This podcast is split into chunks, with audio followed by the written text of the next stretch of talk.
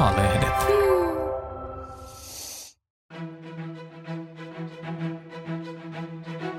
Eevan politiikka-podi. Totuuksia Suomesta.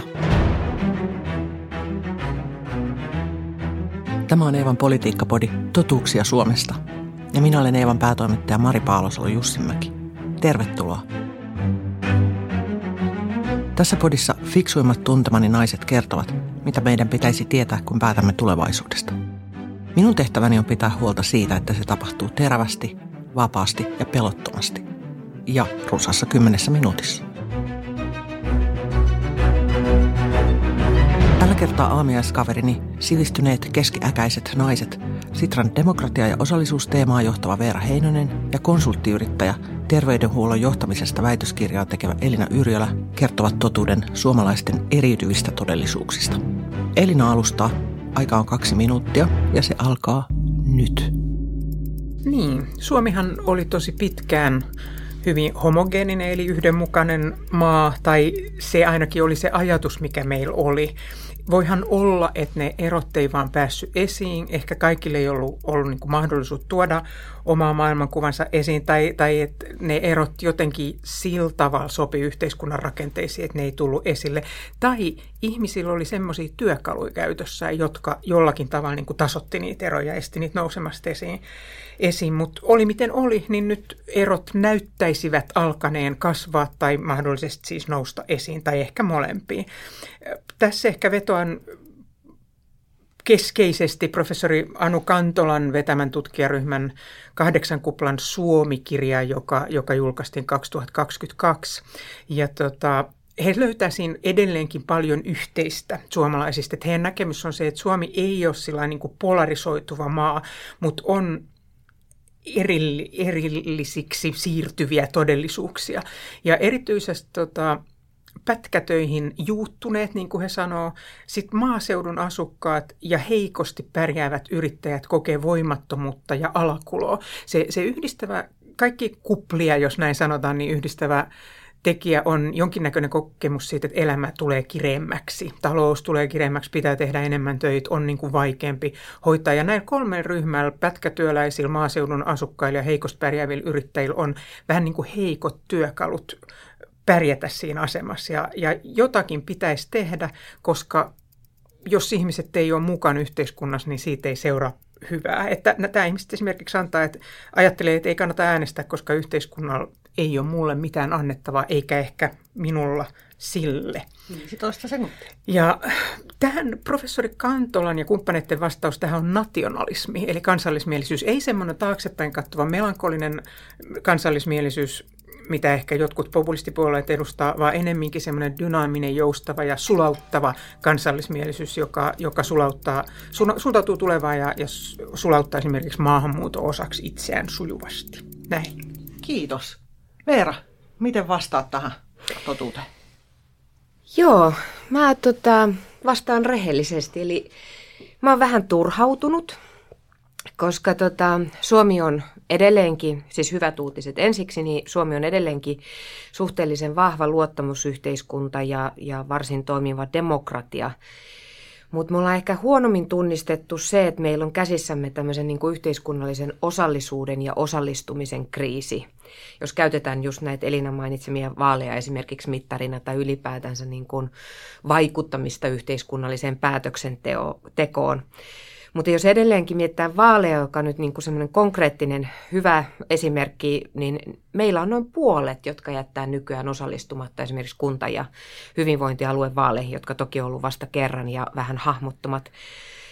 Mutta vastaavasti sitten vielä kansallisissa vaaleissa noin kolmannes jättää äänestämättä eduskunta- ja presidentinvaaleissa. Ja tämä on sikäli jälleen merkittävää, niin kun, kun vertailee muihin Pohjoismaihin, niin me ollaan niin reilua prosent, 10 prosenttiyksikköä niin kuin laiskempia äänestäjiä kansallisissa vaaleissa ja, ja vastaava luku sitten 20 prosenttiyksikköä sitten, mitä tulee kuntavaaleihin.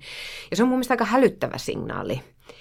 Ja, ja tämä niin kuin heikko osallistuminen ja niin, niin se näkyy erityisesti sellaisena, mitä OECD tunnisti, niin että suomalaisilla on heikko usko omiin vaikutusmahdollisuuksiin. Ja, ja tämä niin kuin, tämän osalta niin mä jotenkin koen, että me ei ole varsinaisesti yhteiskuntana tehty yhtään mitään. Ja kun Elina mun mielestä hirveän hyvin tunnisti sen vielä, että, että kun me ollaan myös yhteiskuntana muuttumassa ja, ja meillä on tunnistettu se tarve maahanmuutolle ja, ja tämmöiselle niin kuin uuden suomalaisuudenkin, niin kuin, tai sanotaan suomalaisuuden laajentamiselle niin, niin silloin, jos me ei pystytä tätä asiaa niin kuin huomioimaan tarpeeksi selkeästi, että me tarvitaan tätä, niin kuin, että meillä on tämä osallistumisen kriisi käsissämme, niin, niin se voi niin kuin luvata huonoa myös tälle, mikä on ollut niin kuin suomalaisen yhteiskunnan liima, eli tämä vahva luottamus. Ja toki se koskee muitakin kuin maahan tulijoita. Et, et ihan samalla tavalla meillä on niin kuin täällä ihan suomalaisten, Suomessa syntyneiden ja, ja monen sukupolven suomalaisten joukossa, joukossa se niin kuin jollakin tavalla tunne, että suomalaiset luottaa kauhean vahvasti instituutioihin, poliisit ja muut, mutta sitten se luottamus omiin vaikutusmahdollisuuksiin on todella alhainen, niin kuin Veera sanoi, ja se on vähän paradoksaalista, koska luulisin, että okei, jos meillä on toimivat instituutiot ja mä oon täysivaltainen kansalainen, niin mulla on silloin, silloin tota, mahdollisuus vaikuttaa. Mä luin Kaisa Lähtemäki-Smithin ja, ja Samuli Manun kirjoittaman artikkelin, jossa he kirjoittaa näin, että suomalainen luottamus voikin olla illuusio, joka näkyy toimijuuden ja vastuullisuuden ulkoistamisena muille, oman koetun ja aktiivisesti ylläpidetyn toimijuuden sijaan. Tämä on Vaasan yliopiston herrojen Petri Uusikylä ja, ja Harri Jalosen toimittamasta epävarmuuden aikakirjasta. Ja toi on mun mielestä, niin toi on nyt tietysti vähän tuommoinen heitto ja, ja näin päin pois, mutta se ajatus just siitä, että koska meillä on niin hyvät instituutiot, niin mun ei tarvitse tehdä mitään muuta kuin odottaa, että ne hoitavat sen sen, ja eivät ne minua kuuntelisikaan. Että et onko jostakin semmoisesta kysymys, että kyllä me tarvitaan, niin kuin, me tarvitaan joku tapa ikään kuin tarjota ihmisille semmoisia osallistumisen väyliä, jotka heistä tuntuvat relevanteilta. Mitä ne Veera voisi olla? Tähän on ihan sun ydinaluetta. Ei. Joo, mä mielelläni kerron, mutta mä otan vielä yhden esimerkin alkuun. Äh, muistan, että, että viime vuonna, tota, kun Elon kapina muutamaan otteeseen sulki, sulki kadut tuossa Mannerheimin tiellä, niin meillä oli vähän semmoisia niin jykeviä, jykeviä tota, äänenpainoja päättäjiltä ja, ja ehkä muualtakin, että, että kuinka tämmöinen niin kuin kansalaistottelemattomuus on jotenkin posketonta. Ja mä vähän säpsähdin tätä, koska tämähän on niin kuin tämmöinen rauhanomainen ää, tota, mielenosoittaminenhan on ikiaikainen keino ollut niin kuin ajaa muutosta yhteiskunnasta. Ja tämä mun mielestä liittyy sillä tavalla siihen, mitä Elina sanoi, että, että jotenkin me ollaan niin kuin ajateltu, että no, meidän instituutiot hoitaa nyt sen demokratian, ja me käydään sitten heittämässä se paperilappu sinne boksiin boksiin, joka on sinänsä hämmästyttävää, että meillä on tämä ikiaikainen sama käyttöliittymä, niin kuin, mikä on aikoinaan keksitty. Ja, ja, ja mun mielestä jotenkin siinä on niin ollut vähän semmoinen, että, että kun tämä nyt kaikki toimii niin hyvin, niin pysykää te vaan siellä omassa niin kuin lestissänne kansalaiset. Ja, ja sitten kun tuleekin yhtäkkiä tämmöinen mielenilmaisu, jossa, jossa ennen kaikkea nuoret ihmiset jotenkin niin kuin intoutuu jonkun asian ympärille, niin sitä mun mielestä ei saisi niin kuin tukahduttaa, että, että vaan ymmärtää, että tämä on ikiaikainen tapa niin kuin vaikuttaa, jos tuntuu siltä, että sitten instituutioiden kautta on liian hidasta. Mutta mä menen nopeasti niihin uusiin vaikuttamisen keinoihin.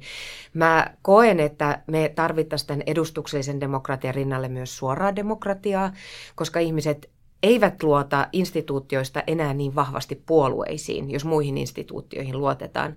Ja sikäli eh, niin kuin antaa ihmiselle mahdollisuuksia vaikuttaa itselleen itselleen kokemiin tärkeisiin asioihin niin myös suoraan. Ja sen takia meillä on joku kansalaisaloite ollut hyvin suosittu, joskin aika byrokraattinen tapa vaikuttaa. Mun mielestä meidän pitäisi olla tämmöisiä kaiken näköisiä kansalaisraateja, digiraateja ja muita niin kuin tapoja vaikuttaa, koska me joka tapauksessa kännykämme kautta niin kuin kaiken näköisiä asioita hoidellaan. Miksi me voitaisiin kevyemmin osallistua myös demokratiaan? Meillähän toki on vähän semmoinen ajatus, joka, joka liittyy tuohon kansalaistottelemattomuuden huonoon sijatoon, että et tota, eihän ne kansalaiset kuitenkaan osaa. Mutta näistä on kai kansainvälisiä esimerkkejä, että et tuommoiset kansalaisraadit toimii hyvin.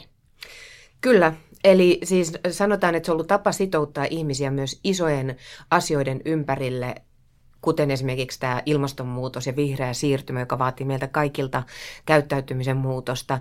Ihmiset sitouttaa tämmöiseen kansalaisraatiprosessiin ja, ja niin se todellakin näkyy siinä, että siinä on kyvykkyys ottaa vastaan sitten myös isoja muutoksia Irlanti pystyi kumoamaan tällä tavoin abortin kieltävän lainsäädännön, vaikka päättäjät eivät uskoneet, että kansa olisi siihen valmis, koska heidät osallistettiin näihin keskusteluihin hyvin tiiviisti mukaan.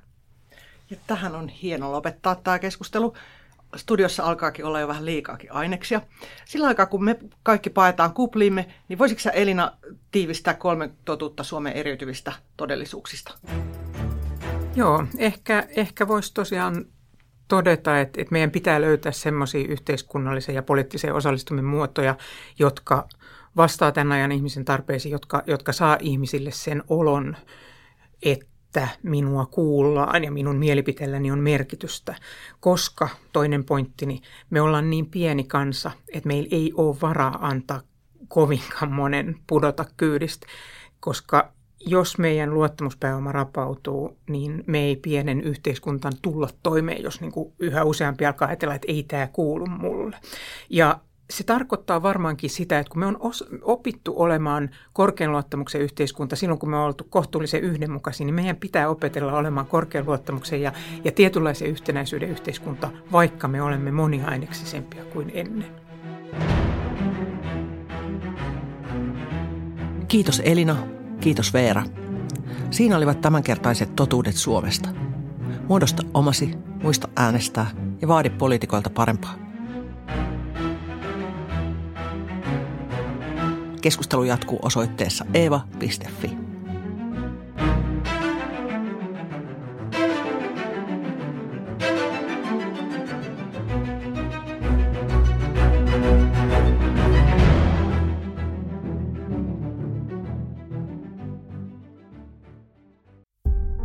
Hei, minä olen Eevan päätoimittaja Mari Paalosolo Jussimäki. Tämän podcastin lisäksi Eeva on paljon muutakin. Eeva-lehden sivuilla kohtaat joka vuosi yli 160 rohkeaa ihmistä. Toivon, että tilaat Eevan ja tulet mukaan. Kurkkaa hyvä tarjous osoitteesta lue.eeva.fi kautta tutustu.